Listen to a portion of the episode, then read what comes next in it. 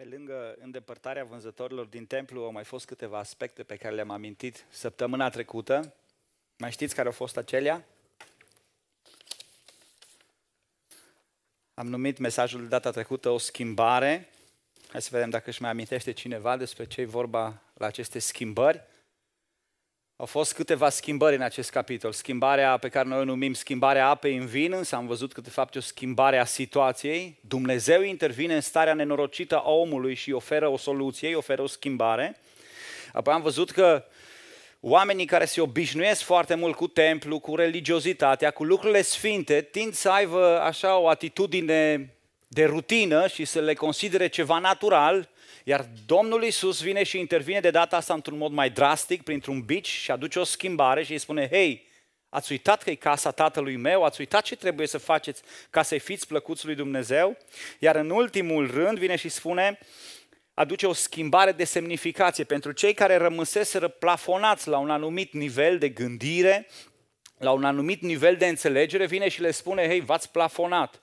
Când eu spun că voi dărâma templul acesta în trei zile și îl voi îl voi dărâma și în trei zile îl voi reconstrui iarăși, nu mă refer la pietrele acestui templu, ci mă refer la un alt templu. Și el se referea, spune Apostolul Ioan între paranteze, se referea la templul trupului său. Însă noi știm că, dincolo de asta, biserica este chemată să fie templul lui Dumnezeu. Deci semnificațiile pe care le dă Domnul Isus coincid cu tot ceea ce s-a spus în Scripturi, coincid cu tot ceea ce El ne-a transmis. Și El vine și aduce această schimbare sau restabilire a sensului inițial al lucrurilor și spune, hei, templul de acum va fi trupul meu, biserica, va fi de asemenea trupul fiecărui credincios. În fiecare credincios care crede și îl acceptă pe Dumnezeu, va locui Duhul Sfânt și astfel el devine un templu. Însă mergând mai departe în Evanghelia scrisă de Apostolul Ioan, ajungem în capitolul 3, care foarte extraordinar tot despre o schimbare vorbește. Și dacă ne vom uita în capitolul 3, vom vedea tot ideea schimbării, însă din altă perspectivă. Dacă în capitolul 2 am văzut diferite categorii de oameni care aveau nevoie de schimbare, în prima fază, da, acei oameni disperați, nu mai au vin, nu mai au bucurie, nu mai au soluții, nu mai au resurse, Dumnezeu vine și printr-o minune le aduce o schimbare. Dacă cea de-a doua categorie erau oamenii religioși care se învățaseră cu toate lucrurile și erau obișnuiți, a, Dumnezeu, știu eu despre ce e vorba, mă duc la templu, acolo îmi găsesc eu de lucru. Apropo, eram în Spania, în Coslada și locuiam la un văr de al meu, împreună cu un văr de al meu la tușica noastră și ei erau de credință adventistă, mergeam la o biserică foarte mare într-un cinema, se adunau la 3000 de oameni acolo. Și era pentru mine ceva nemai întâlnit, ajunsesem acolo și zice, mâine mă duc la biserică. Zic, ești creștin, ești credincios? Nu, mă duc, îmi caut de lucru. Tu îți dai seama, sunt 3000 de reuni acolo, acolo sigur îmi găsesc. Uh, schimbaseră sensul templului. Oameni care se învățaseră cu lucrurile și a, las că e bine. Și în al treilea rând, oameni pentru care Dumnezeu, Domnul Iisus vine și le spune ceva nou și ei nu mai sunt capabili să înțeleagă. Oameni atât de împământeniți, atât de împietriți chiar în gândirea lor. Acestea sunt cele trei tipuri de oameni care în capitolul 2 au nevoie de schimbare. Însă de data aceasta, Capitolul 3 ne prezintă un proces al schimbării. Un proces al schimbării și pentru a experimenta asemănarea cu Dumnezeu, cu Hristos, cu Fiul Său, trebuie, să, trebuie parcurs acest proces al schimbării. Repet, pentru a, exprim, a experimenta asemănarea cu El, trebuie parcurs tot acest proces al schimbării. Nu poți să sari, să spui, știi, eu vreau să seamăn cu Hristos. Păi bun, și nașterea din nou și credința, celelalte lucruri, a, astea nu, eu vreau doar să seamăn cu el. Sau să fiu un om bun, sau să am anumite... Nu se poate. Pentru a experimenta asemănarea cu el, trebuie parcurs un proces al schimbării. Și vedem că Domnul Iisus pe parcursul capitolului 3 vine și începe cu nașterea, da? vorbește despre o naștere, apoi vorbește despre viață, iar la urmă vorbește despre o creștere. Și vom observa toate aceste lucruri. Foarte interesant, capitolul ăsta împărțit tot timpul în segmente de câte trei. Așa că e ușor de ținut minte, capitolul 3, tot timpul segmente de câte trei. Vom observa trei învățători, trei oameni care sunt numiți învățători în capitolul ăsta. Vom observa trei categorii de oameni care se asociază cu fiecare învățător în parte. Vom vedea trei metafore sau trei pilde care sunt date în acest pasaj și vom vedea de asemenea trei trebuie.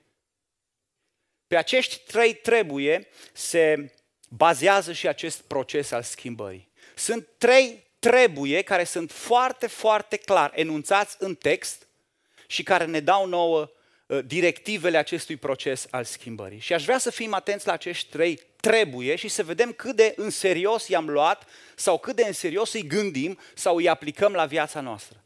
Sunt trei trebuie, doi dintre ei îi pronunță Domnul Isus și unul dintre ei Ioan Botezătorul. Trebuie. Și capitolul 3 începe cu prezentându-ne un personaj, Nicodim. Un om, un fruntaș al iudeilor, un fariseu. Trei caracteristici despre acest om în primul verset. Însă, acest Nicodim vine noaptea. Domnul Isus se află probabil încă în Ierusalim, la praznicul Paștelui, așa am terminat capitolul 2. El se află încă acolo și unul dintre farisei ăștia de vază. Ei, ca să înțelegem poziția lui Nicodim, Nicodim nu era doar un om religios, era și un om politic în același timp. Era unul dintre conducătorii iudeilor. Avea foarte multe drepturi legale omul ăsta și avea o cunoștință, era un om educat. Omul acesta are însă întrebări și vine noaptea la Domnul Isus. Poate din pricina rușinii, poate că nu vroia să fie văzut uh, lângă cel care cu câteva zile în urmă făcuse scandal în templu. Poate că avea anumite prejudecăți. Eu sunt totuși un erudit, un învățat, nu mă pot pune cu orice învățăcel din ăsta care apare. Pe de altă parte, să nu uităm, Ioan este un scriitor al cuvântului care folosește foarte, foarte multe simboluri și la el cuvintele pot căpăta alte sensuri. Noaptea, dacă ne amintim, capitolul 1 spune că Domnul Isus vine ca să îndepărteze întunericul. În el era viața și viața era lumina oamenilor. Putem înțelege de asemenea că Nicodim vine în noaptea vieții lui, când nu avea înțelegere, când era departe de Dumnezeu. Ei, se apropie de el. Cine dintre voi își mai amintește cum s-a terminat capitolul 2? Cei care ați fost joi, în mod special, Cezar ne-a adus acolo uh, ultimele versete, ni le-a readus aminte și le-am avut în fața ochilor mai puternic.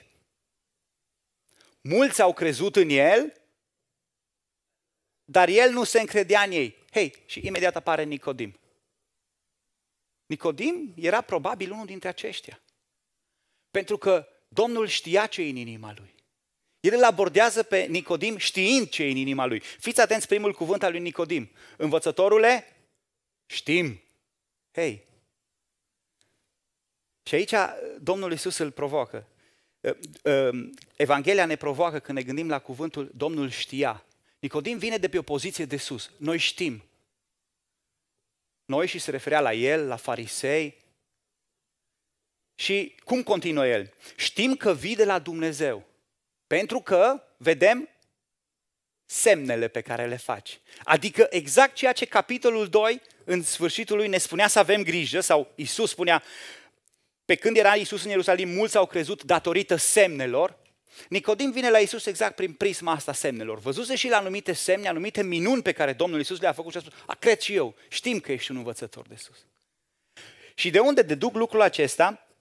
Pentru că Domnul Isus nu vine să-i răspundă la ceea ce El provoacă acolo. Acum, imaginează-ți că cineva care a venit pentru prima dată în seara asta aici, nu dau un nume, nu vorbesc despre nimeni, cineva care a venit, vine la mine și îmi spune, băi băiatule, îmi place foarte mult cum predici, am înțeles că ai o chemare specială, ai... Uh, uh, auzi, nu te supăra, dăm numărul tău de telefon. Să, și lasă-mi și adresa de Facebook dacă mă postez, să pot să tăguiesc și eu. Când acest, gândiți-vă, era unul dintre liderii poporului Israel. Vine și spune Domnului Isus, după ce și începuse activitatea, făcuse schimbarea apei în vin, intrase în templu, făcuse puțină revoluție, să, să o numim așa acolo, vine unul dintre politicieni și îi spune, hei, știm că ești un învățător de sus.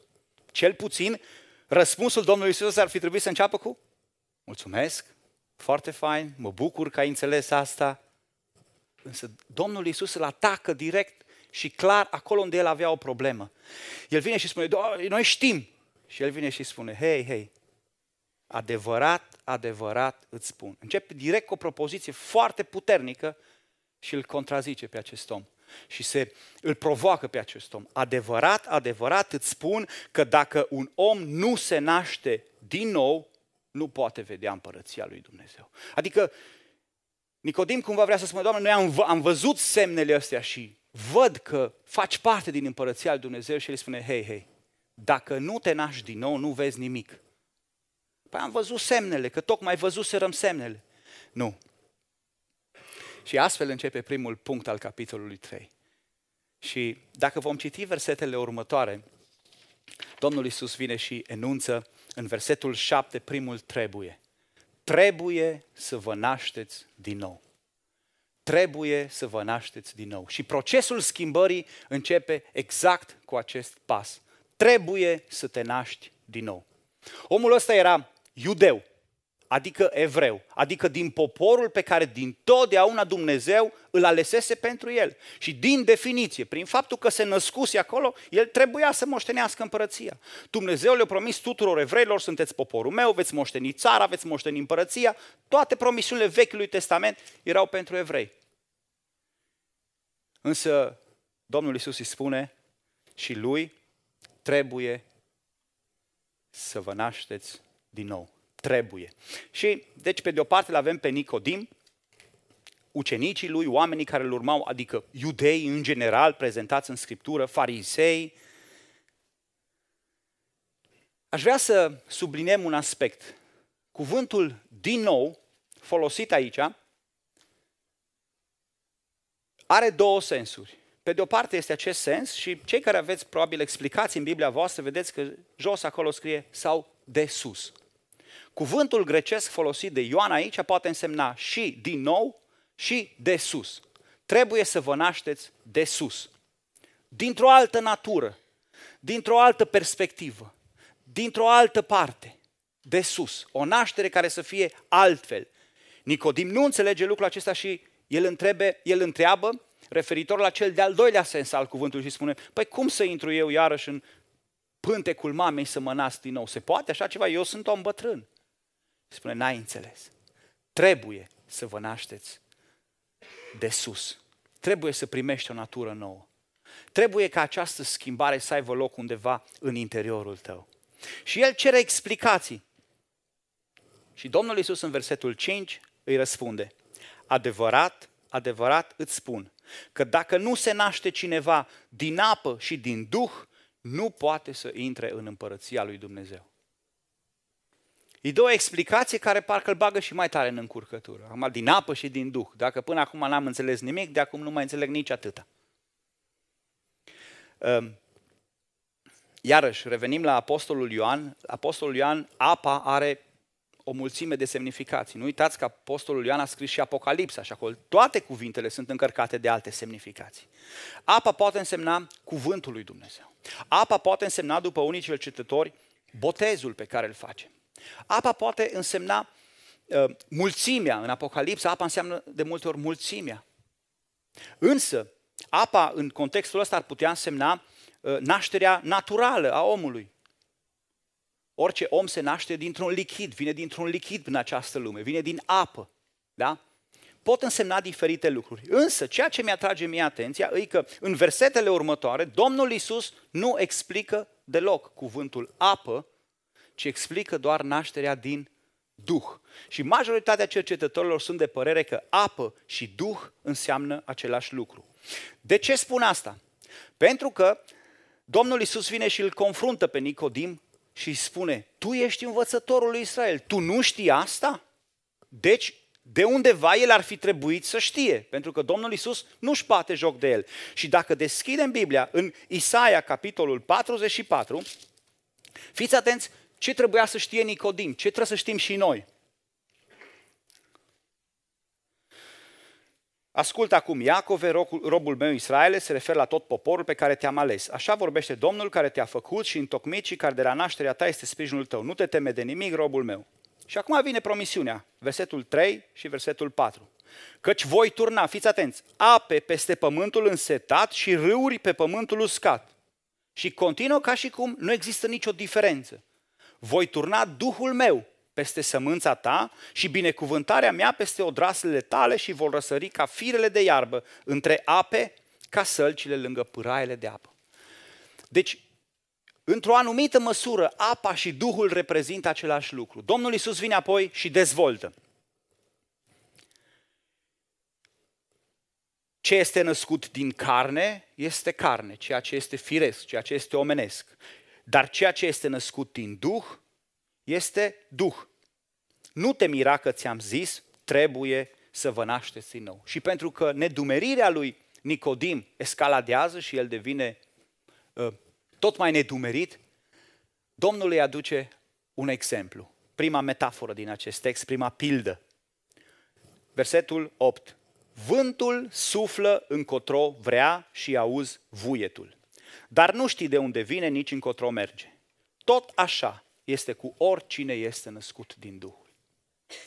Acum, când bate vântul, acum e întuneric afară, sunt câțiva pomi aici. Noi stăm aici în clădire, uitându-ne pe geam și dacă ar bate vântul, toți am putea să spunem bate vântul. Și dacă te-aș întreba, de ce bate, de ce spui acest lucru? Pentru că văd că se mișcă crengile copacilor, văd că frunzele sunt luate de vânt, văd, văd lucrul ăsta. Dar tu nu-l vezi vântul în sine. De ce spui că bate vântul?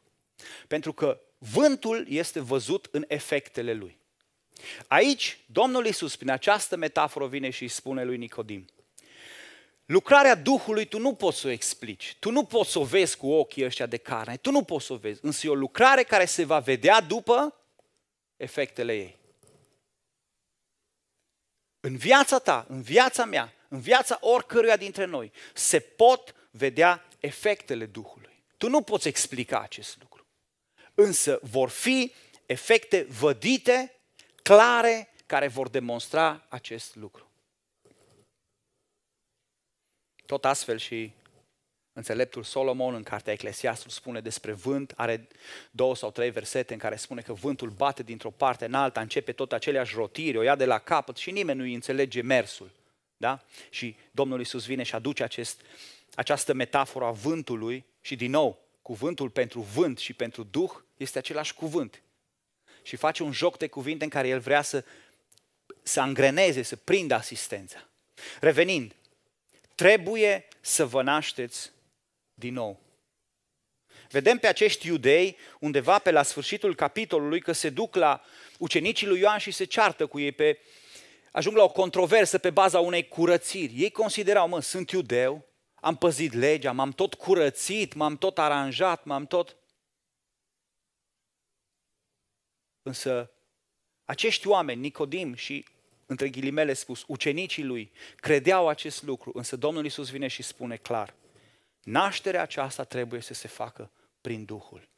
Mai mult, amintiți-vă, botezul pe care noi îl practicăm este un simbol, este o mărturie care vine în urma nașterii din nou. Botezul nu mântuiește pe nimeni. Aș vrea să subliniez acest lucru. Să nu considerăm, ok, m-am botezat, de acum sunt salvat. Nu. Tu trebuie să te naști din nou. Apostolul Petru vine și ne spune foarte clar, botezul este mărturia unui cuget curat. Deci un cuget curat nu are nevoie de curățire. Știi, când m-am botezat, m-am curățat. Nu. Botezul este doar un simbol. Prin această îngropare în apă și revenire la uh, suprafață, simbolizăm moartea Domnului Isus și învierea într-o nouă naștere. Dar nașterea trebuie să fie făcută de Duhul. Și dragul meu, oricare ai fi tu în această seară, vreau să spun această întrebare. Această întrebare ni se adresează tuturor. Ești tu născut din nou? Este primul pas în procesul schimbării. Dacă sărim acest pas, toate celelalte lucruri devin uh, inutile. Nu putem pune căruța înaintea boilor, cum spune proverbul. Noi încercăm să facem fapte, să ne implicăm în anumite lucruri, să ne implicăm la templu, cum ei altă dată, să facem fapte bune, să facem milostenii, să ne comportăm frumos, dar în noi n-a avut loc nașterea din nou. Ești tu născut din nou? Este prima întrebare la care trebuie să poți să răspunzi. Și nu trebuie să răspunzi că într-o noapte ai avut o vedenie sau că într-o noapte ți-a venit un înger, ți s-a arătat un înger. Se poate ca Dumnezeu să fi folosit aceste lucruri în viața ta.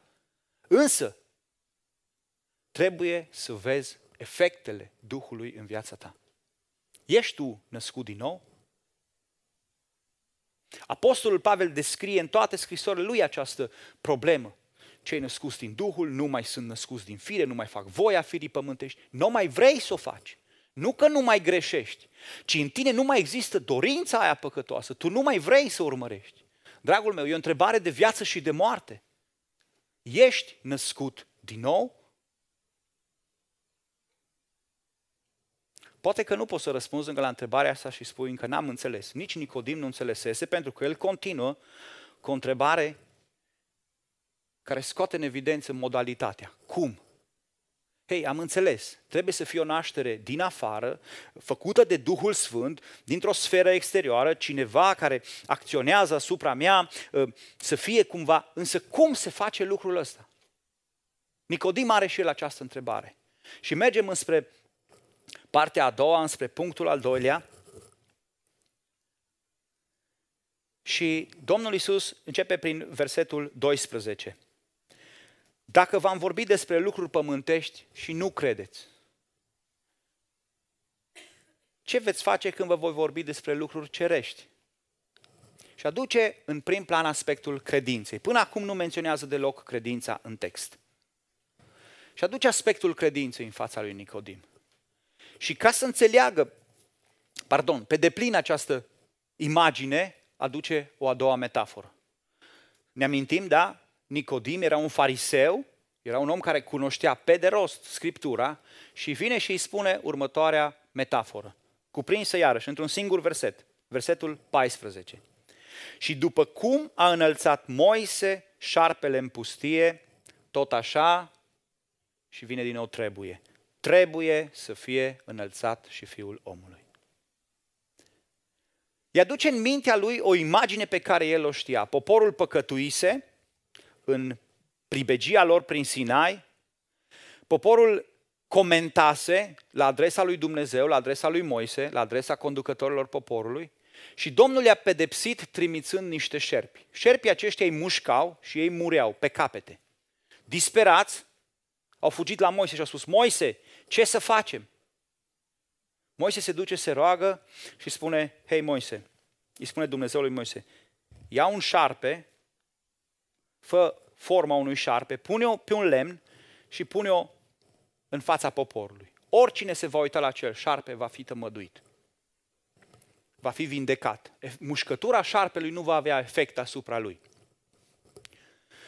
Cu alte ocazii, Moise venise și adusese anumite leacuri. Vă amintiți în legea lui Moise scris, dacă apare lepră, fă o anumită amestecătură de asta cu asta și pune pe rană și du-te și era ușor de înțeles, mă, e o alifie, e un medicament, e o soluție. Însă pe mine m-a mușcat șarpele. Ce treabă am eu să mă uit la o uh, sculptură, la un șarpe sculptat, turnat din bronz și N-ai înțeles, Moise, noi suntem mușcați de șerpi. Ei, și Domnul Iisus vine prin aceasta și aduce aminte și aduce în vedere. Exact așa cum asta n-avea nicio legătură. Era doar o chestiune de credință. Eu, Dumnezeu, am spus că o să fie așa. Dacă tu crezi, poate fi posibil.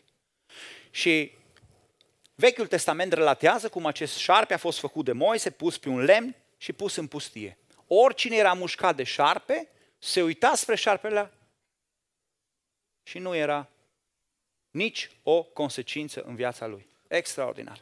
Iar lucrul acesta se întâmpla exclusiv prin credință. Vedem că Domnul Iisus vorbește la timpul viitor, trebuie să fie înălțat. Acum, cuvântul înălțat are două sensuri. Când spui te înălțăm în laudele noastre, în cântările noastre, ce înseamnă? Că îi dai cinste, că îl binecuvintezi, că pentru tine are o deosebită valoare. Acesta e primul sens al cuvântului, a înălța. Al doilea Înălțat trebuie, trebuie înțeles ca a ridica. Punerea lui Isus pe cruce, care urma să vină, era o înălțare a lui Isus în fața întregului popor. Pe un deal încât toți puteau să-l vadă. Ba mai mult, Apostolul Pavel în epistolele ne spune că a fost o priveliște pentru întreaga lume. Dar toți pot să vadă asta. Ei, ă, moartea Domnului Isus pe cruce, credința în Domnul Isus, care este înălțat, este soluția pentru nașterea din nou. Cum se va întâmpla această naștere în viața mea? Prin credință. E un lucru anormal. Ă, Apostolul Pavel o numește nebunia propovăduirii crucii. E o nebunie. Oricine ar putea spune în prima fază, bă, dar e o prostie, ce mă chem tu să ascult prostii din astea. Însă Dumnezeu, Domnul Iisus explică și lui Nicodim și nouă astăzi, trebuie să fie înălțat Fiul omului. Și tu trebuie să ajungi să crezi lucrul ăsta. Și credința nu e o chestie care se bazează doar pe intelect, trebuie să înțelegi. Nu, trebuie să treacă dincolo. Trebuie să accepti să crezi. De aceea, versetul pe care tocmai Corneliul recitase și pe care îl știm cu toții, vine și sublinează același lucru. Apoi vine explicația. Pentru ca oricine crede în el să nu piară, ci să aibă viața veșnică.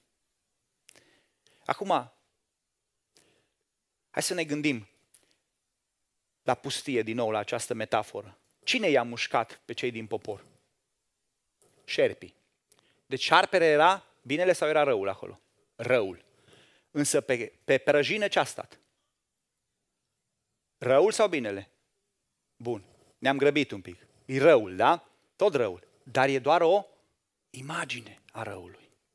Șarpele la de sus nu avea venin, nu avea viață, nu putea să facă nimic.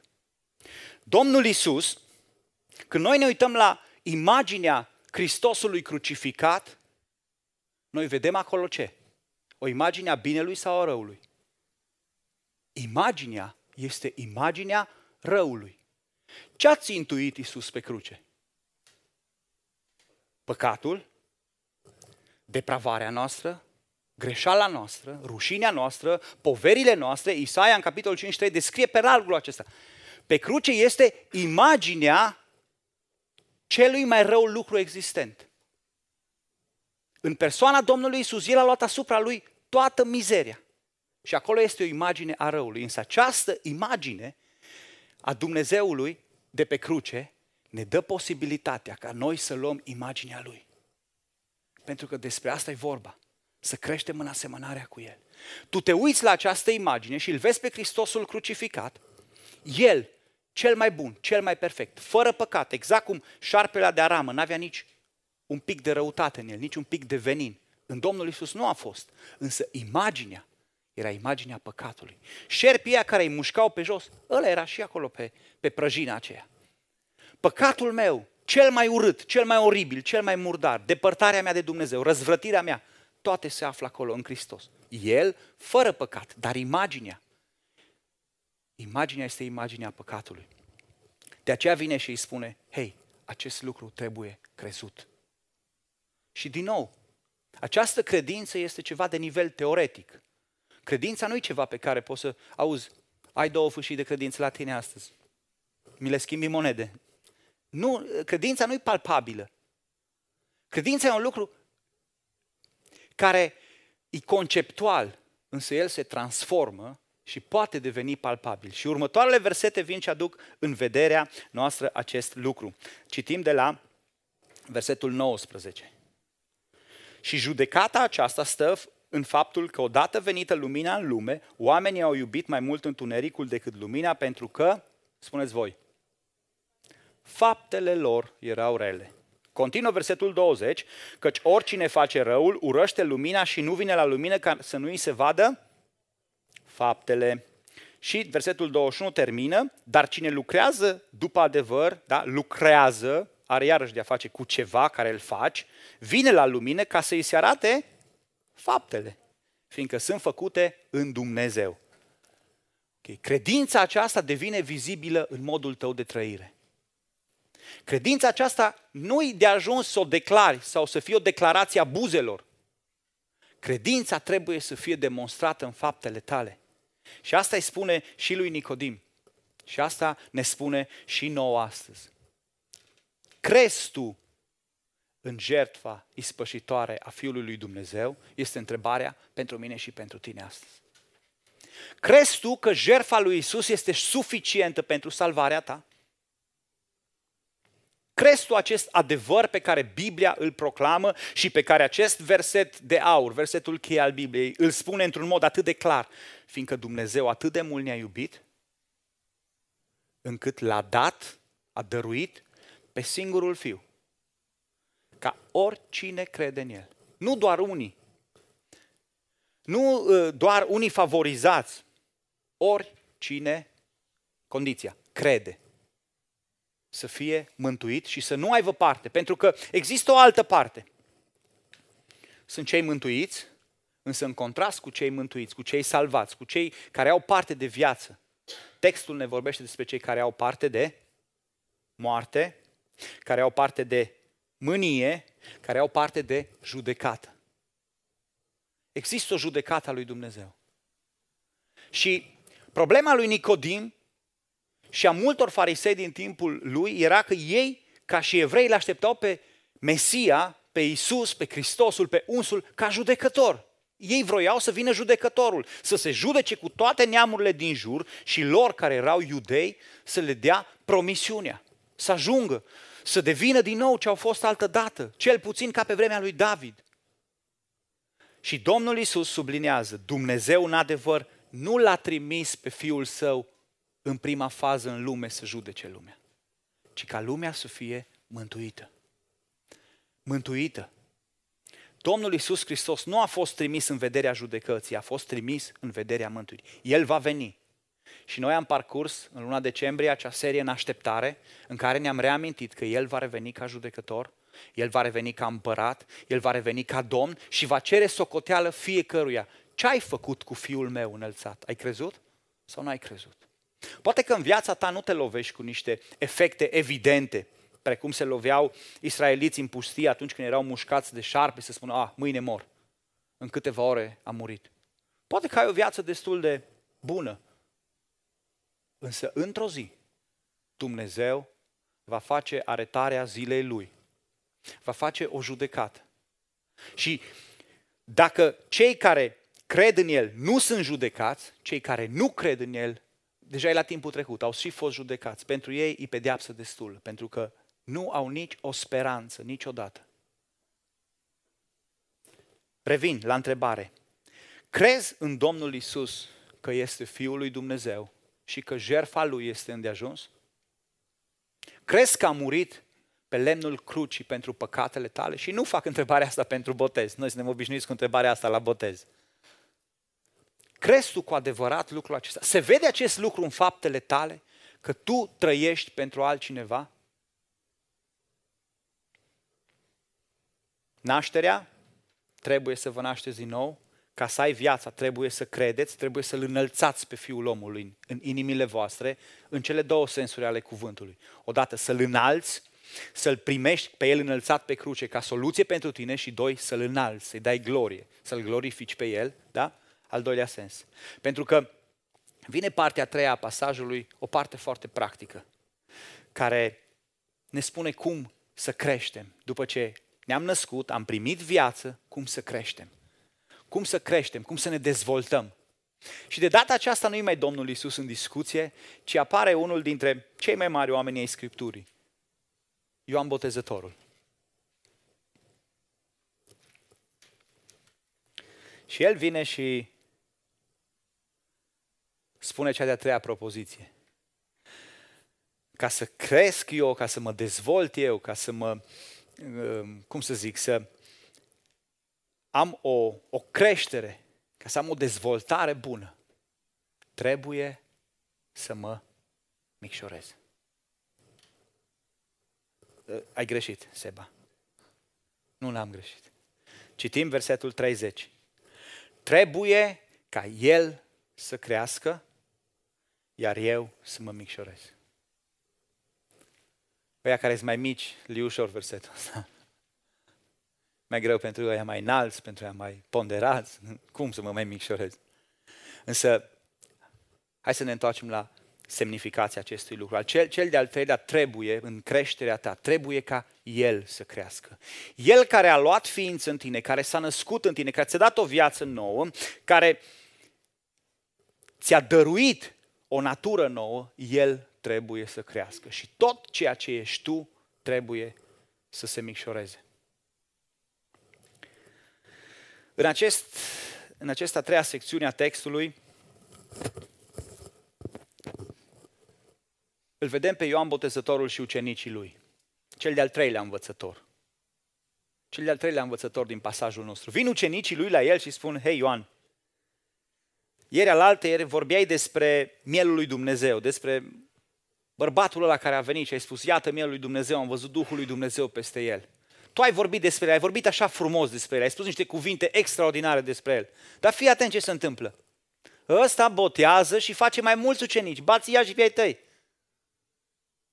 Cum se poate întâmpla lucrul ăsta? Ce s-a întâmplat? Păi tu ai vorbit așa frumos despre el, despre care ai mărturisit tu, spune uh, versetul 26. Cel ce era cu tine dincolo de Iordan și pe care, despre care ai mărturisit tu. Iată că botează și exagerează.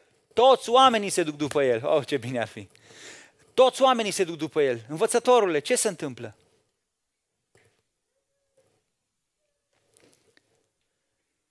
Și vine acest om al lui Dumnezeu și aduce câteva principii. Aș vrea să punctez doar trei dintre ele. Și anume,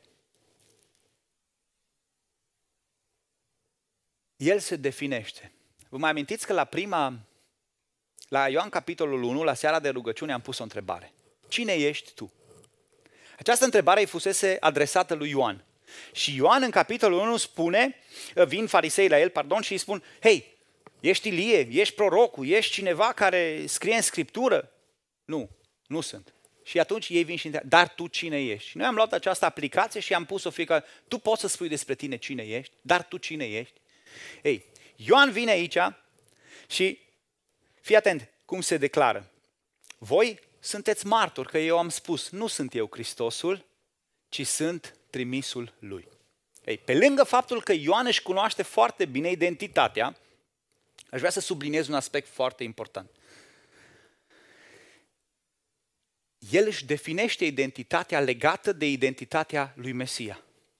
El nu-și aduce o identitate a lui și să spună, știi, eu sunt un învățător, eu sunt... Nu, ci eu sunt trimisul lui.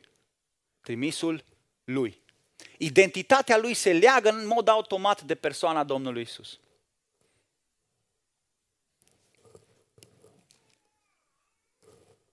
În modul ăsta își definește el identitatea. Când ucenicii lui vin și îl provocă și spune, știi, acum biserica lui ăsta o să fie mai mare. Toți oamenii se duc la el. Știți cu ce cuvinte răspunde Ioan? Când notează această invidie în glasul ucenicilor, contrastul invidiei. Bucuria mea este de plină. Bucuria mea este de plină. Atunci când invidia vine, când întrebările se nasc, mă, dar stai așa, e un pierpita. Cine mai vine să... Omul primește doar ceea ce vine de sus. Eu am o chemare pe care Dumnezeu mi-a adresat-o, am primit-o de sus, eu primesc ceea ce mi-a dat El. Și atât. Mie mi-ajunge eu sunt în planul lui, am înțeles chemarea mea, poate să vină celălalt, poate să crească celălalt, poate să facă orice. Trebuie ca el să crească, eu să mă micșorez. Lucrarea mea s-a cam terminat. Eu mă retrag. Și al treilea lucru, sau a treia metaforă pe care o găsim în textul ăsta, o spune Ioan. A treia aplicație la care aș vrea să ne gândim. El vine și spune așa, mirele este cineva care are o mireasă. Aduce iarăși o imagine cu care era obișnuiți, tocmai veniseră de la nuntă, de la nunta din Cana. Mirele este acela care are o mireasă. Cel care e prieten cu mirele, când aude glasul mirelui, când aude bucuria mirelui, când știe că mirele a ajuns în sfârșit lângă mireasa lui, se bucură. Și această bucurie e bucuria mea și e de plină. Acum, Apostolul Ioan este cel care în Evanghelia lui și în Apocalipsa folosește această imagine a mirelui și a miresei. Mirele din, acest, din această metaforă, din această pildă este Domnul Isus. Iar mireasa lui este noi biserica. În, în această metaforă anunții, biserica se va căsători cu Domnul Isus atunci când vor ajunge acasă. Însă până atunci, dragul meu, aș vrea să te întreb, ești tu prieten cu mirele? Sau ești un profitor? Și dăm voie să schimb această întrebare.